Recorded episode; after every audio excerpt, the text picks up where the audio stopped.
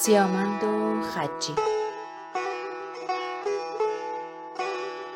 می‌گویند سیامند مثل شبی آرام و تاریک بود.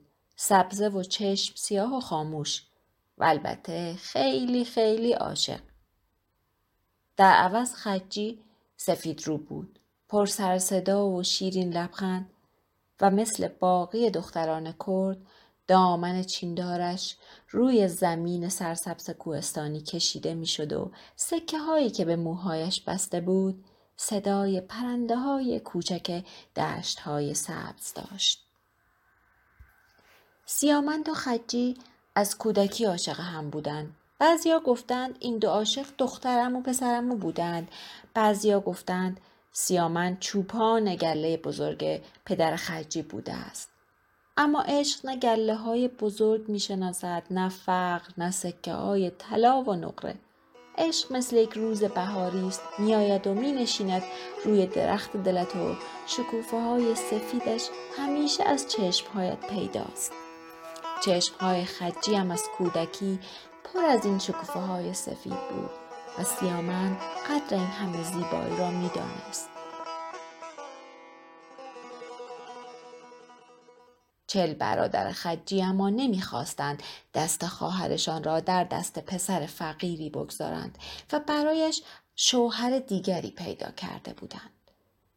خدا می‌داند وقتی سیامند و خجی از این تصمیم باخبر شدند چطور تب کردند چطور به دشت ها دویدند و کجا همدیگر را پیدا کردند و توی گوش هم گفتند که باید برای همیشه از روستایشان بگریزند آن شب زیر نور ماه و از کنار سگهایی که رو به آسمان زوزه میکشیدند دو نفر به سمت کوهستان گریختند. خجی زیبا با پیرهن سرخ و سربند سپیدش و سیامند عاشق که نمی‌خواست شگوفه عشقش را به دست باد بسپارد. این داشق مثل همه جوانهای کرد بزرگ شده کوهستان بودند. از سنگها و صخرهها بالا می رفتند و امید داشتند در این کوهها جایی پیدا کنند و با هم زندگی ساده آغاز کنند. اما همان روز اول تقدیر یقشان را گرفت. می‌گویند سیامند که روی زانوی معشوق خوابیده بود از خواب پرید و دید که دختر به جنگ یک گاو کوهی کوچک و لاغر با چهل گاو وحشی دیگر نگاه می کند. پیش خودش گفت آن گاو کوچک و تنها منم و آن چهل گاو وحشی برادران خجی و چه خوب که سرش را برای معشوقم بیاورم. سیامند که از جا بلند شد و کمانش را برداشت به دل خجی بد آمد. فریاد زد سیامندم نرو. اما سیامند رفته بود دویده بود به سمت در رو تا به خودش به جنبد از گاوی شاخی خورده بود و زمین زیر پایش دویده بود و دره دهم باز کرده بود و مرد روی شاخه های تیز درخت بنی افتاده بود که در دره سرسبز رویده بود. دختر خودش را به معشوق رساند اما سیامند نفسهای آخر را می‌کشید و فقط توانست سرش را به سمت خجی زیبا بالا آورد و به او بگوید من را ببخش که نشد قولم را عملی کنم و خوشبختت کنم. خجی امان حیران موهایش را می‌کند و صورتش را میخراشید و نمی‌دانست برادرانش که صدای او را در میان کوهها شنیده بودند به تاخت برای بردنش میآیند. آیا دست برادران به خجی رسید؟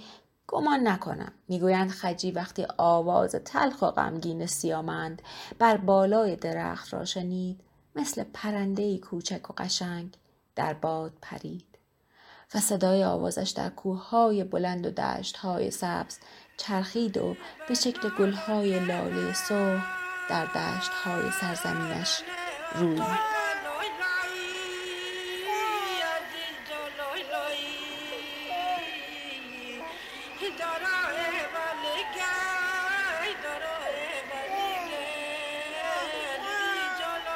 برایت لالایی می‌خوانم خجی جان در هوای برف و باران.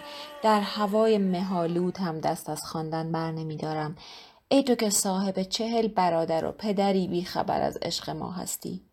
از قدم های سنگینت می شود فهمید که دلی پر درد و آرزو داری. ولی کسی از دلت خبر ندارد زیبای من. من از بچگی عاشق و دل سوخته تو بودم. این کوهی که آمدیم حال هوای کوه خودمان را ندارد. کوههای ییلاق خودمان پر از مرغزارهای سرسبز است.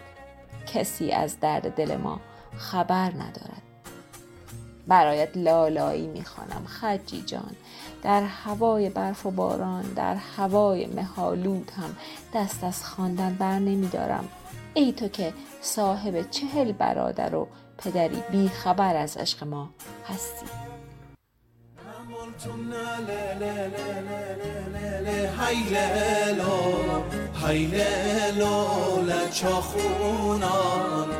مونی سر قرکونان خج جان آخ من گل یه له له له له له له هی لیلا هی لیلا دردان هونان مگو نور خج نور و برفون باران نور و چیز دومان نور و مری نادان نور و سرگوی لجه نور